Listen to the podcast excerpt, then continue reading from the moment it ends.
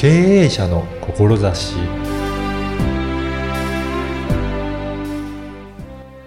こんにちは、小ラボの岡田です。起業して間もない方、これから起業しようと考えている方に聞いていただきたい内容です。経営者は孤独なものですが、そんな経営者を支えられている方にお話を伺いました。まずはインタビューをお聞きください。今回は、はい理財実践塾の池田隆之さんにお話を伺いたいと思います。池田さんよろしくお願いします。よろしくお願いいたします。まずは、あの、池田さんどんな事業をされているのか、あの、事業内容をご説明いただいてよろしいでしょうか？はい。えー私はもともと信用金庫の出身なので、その経験を活かして、まあ、主に小規模の事業者さんの、えー資金繰りの改善のコンサルティングを主な仕事としております。あそうなんですね。あのーやっぱり中小企業の方って、はいなかなか自分でお金の管理というか、経営計画とか、はい苦手な方も多いんでしょうかね。そうですね。苦手というか、うんどう考えたらいいのかわからない方が非常に多いので、そういった方の、まあ、助けとなるような、うんまあ、話をしているのが、いつもやっている仕事です。うん例えばどういうところで皆さんお金の面って困る方多いでしょうかね？そうですね。例えば、うん。いくら借りていいのかっていうのとか、逆にね、いくら借りられるのかとか、はいそういった悩みって結構多いようで、はい。いくら借りられるのかよりも、うん返せることまで考えないといけないわけだから、必要な額しか借りないでくださいっていうことは、いつも申し上げております。そうですよね。それが返せるのかどうかって、はい。やっぱり今売上こうだけど、はい。それってどういうふうに返したらいいのか、月々どういうふうにしたらいいのかっていうのも、なかなか数字に強くないとはい、計算するのも大変ですし、はい。やっぱり自分だけだと、いや、この金額いいのかなっていうふうに、なんか指標もなかなか自分だけでは出せない場合もありますよね。。そうですすね。うん。本当にこの数字で、まあ学校のテストじゃないですけれども、はい合ってるかどうかっていうのって多分不安だと思うんですそうね。ですね。で、そうした時に私が元その金融機関の審査担当している立場から、はい。ちょっとこの辺の数字の根拠が弱いよとかあ、確かにこういう数字だったら、確かに、あの、納得できますね、みたいな感じのの、話をしてって、そこからまたお客さんに考えていただくっていうことが多いです。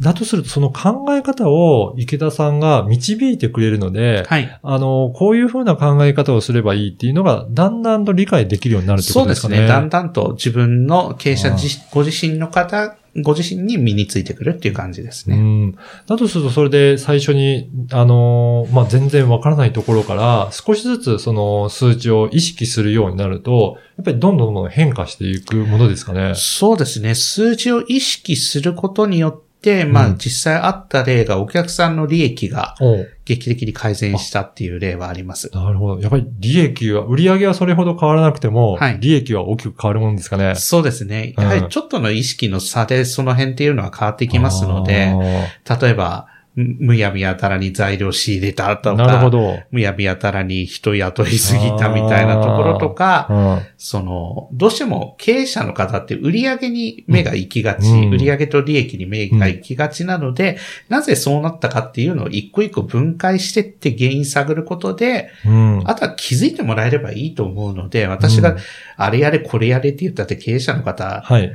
嫌だっていう風な方が多いので、気づきをもたらせられれば改善は経営者の方、大抵の方できますので、はい。気づきをもたらせられうるようにん。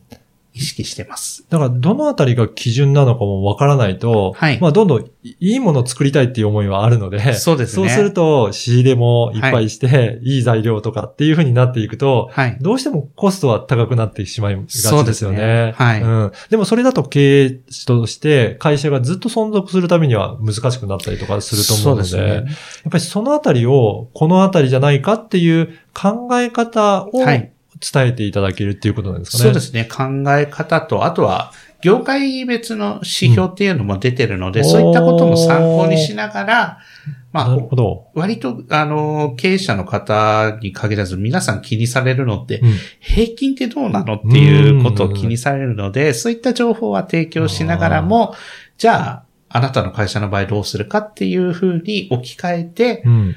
まあ平均ばっかり気にするっていうのが、まあ一概に正しいとは私は思わないので、その方の会社に、それぞれの会社に合ったような形のアドバイスをさせていただいてます。うんやはりその業界の標準はあるにせよ、はいそこの中から特徴を出すので、はいまあそこを意識した上で自社はどうするかっていうのを決めていけばいいということなんですね。そうですね。そういうことです。じゃあやっぱりその辺も一人で考えてはなかなか出ないようなところを、そうですね。やっぱり寄り添っていただけるっていうところがあるんですね。そうですね。そういうふうに考えていただければと思います。ははい。えっ、と、この番組は経営者の志というはい。番組なんですが、い。池田さんのその思いの部分ですね、はい。志についてもちょっとお伺いしたいんですけど、はい。どういったところを意識されているでしょうか？私が、まあ、事務所を始めてから14年経つんですけれども、はい。たくさんの失敗をしてきました。うん。で、その失敗の原因って何だろうなって辿った時に、うん損得のみで考えていることが多かったなっていうのを振り返ってみると思うんですね。はい。そうじゃなくって、その、周りの方とか少なくともお客さんとかうんが、あ、ここで相談してよかったなって思ってもらえるように。で、うん相談してよかったなだけじゃなくて、そのお客さんが成長していく、そこの縁の下の力持ちとして支えていくっていうのは、私の中ではもうずっと変わらずにうん思ってる思いです。うん。やはりそうやって経営者さんを支えるっていう気持ちから、いまあ、今の取り組みをされてるということなんですね。そうです。あの、この会社名ですかね、リ理財税実践塾とはいいう名前にも、なんかいろいろ意味が込められてるのかなと思うんですが、はいこれどういった意味があるんでしょうか？理財っていうのはもともとうん。あの、経済っていう言葉に置き換えることができるんですね。はいで、えっ、と、もうこの理財の言葉を取ったのは、幕末のうんうん。山田報国という人物がいまして、はい。その山田報国が、あの、自分の藩、まあ、備中松山う藩んを改革していった方なんですけれども、うん。その改革された方の本があるんですね。理財論という本。おー。そこから私も、あの、そそのようにありたいと思って理財という言葉をつけて、実践っていうのはもう、はい。その、まあ、昔ながら、昔からのうん。教えを現代に置き換えて、まずはちゃんと自分で、自分の足でちゃんと歩めるように、それとともにお客さんも一緒に歩めるようにという思いを込めて、理財実践、そして塾は、うんまあ、一人一人に合わせて、まあ、寄り添っていくという意味で、塾というふうにしました。あなるほど、そういった意味があるんですね。はい。やはり、今までの、その、昔のことであったとしても、やっぱり学ぶべきことって、はいたくさんあるんですね。たくさんありますね。古典、あの、経営者の方で、もうそれこそ何年も経営されてる方であればあるほど、古典にまあ立ち返る方って非常に多くて、はい。ただ儲かればいいやだとうん多分長くは続かない。うん。それでその中でその昔ながらの道徳とかの考えを取り入れて現代に活かすことが、まあ、あの、結果的に会社だけじゃなくてその地域も発展するっていう風になってきてますので、だからこそ今古典に私も回帰して、うん。あの、勉強しながらも、うん。学びながらも、あの、ちゃんと経営者の方に還元できるようにしていくのが、結果的にその日本を豊かにしていくっていうところにつながっていくんじゃないのかなっていうふうに信じています。やっぱりその思いの部分はすごく大切だっていうことなんですね。はい。うん。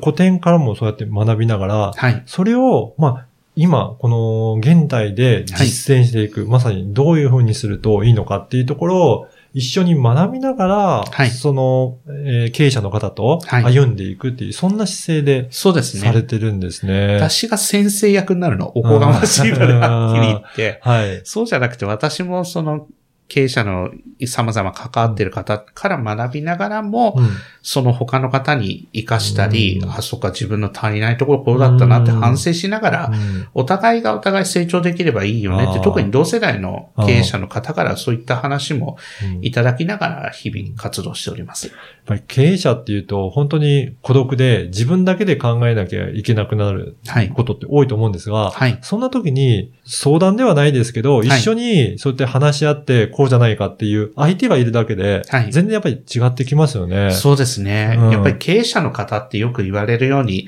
経営者は孤独だなんていうふうに言われますけれども、じゃあ誰に相談したらいいのってなった時に、相談する方って、うん。いそうで実はいらっしゃらないなんていうことをよく聞きます。そうした時に、私が出番となることがが結構あったりして、もう全然、どんなことでもいろんな話聞きながら、こういうことあったんだ、ああいうことあったんだって、うんある意味、喜びも悲しみも一緒に分かち合えている部分は多いのかな、なんていうふうに思ったりします。だからやっぱりそう考えると、ちょっと、資料の先生方とも立場は違うのかなっていうような感じそうですね。がしますね。私はスペシャリストにはなれなかった人間なので、ある意うん味。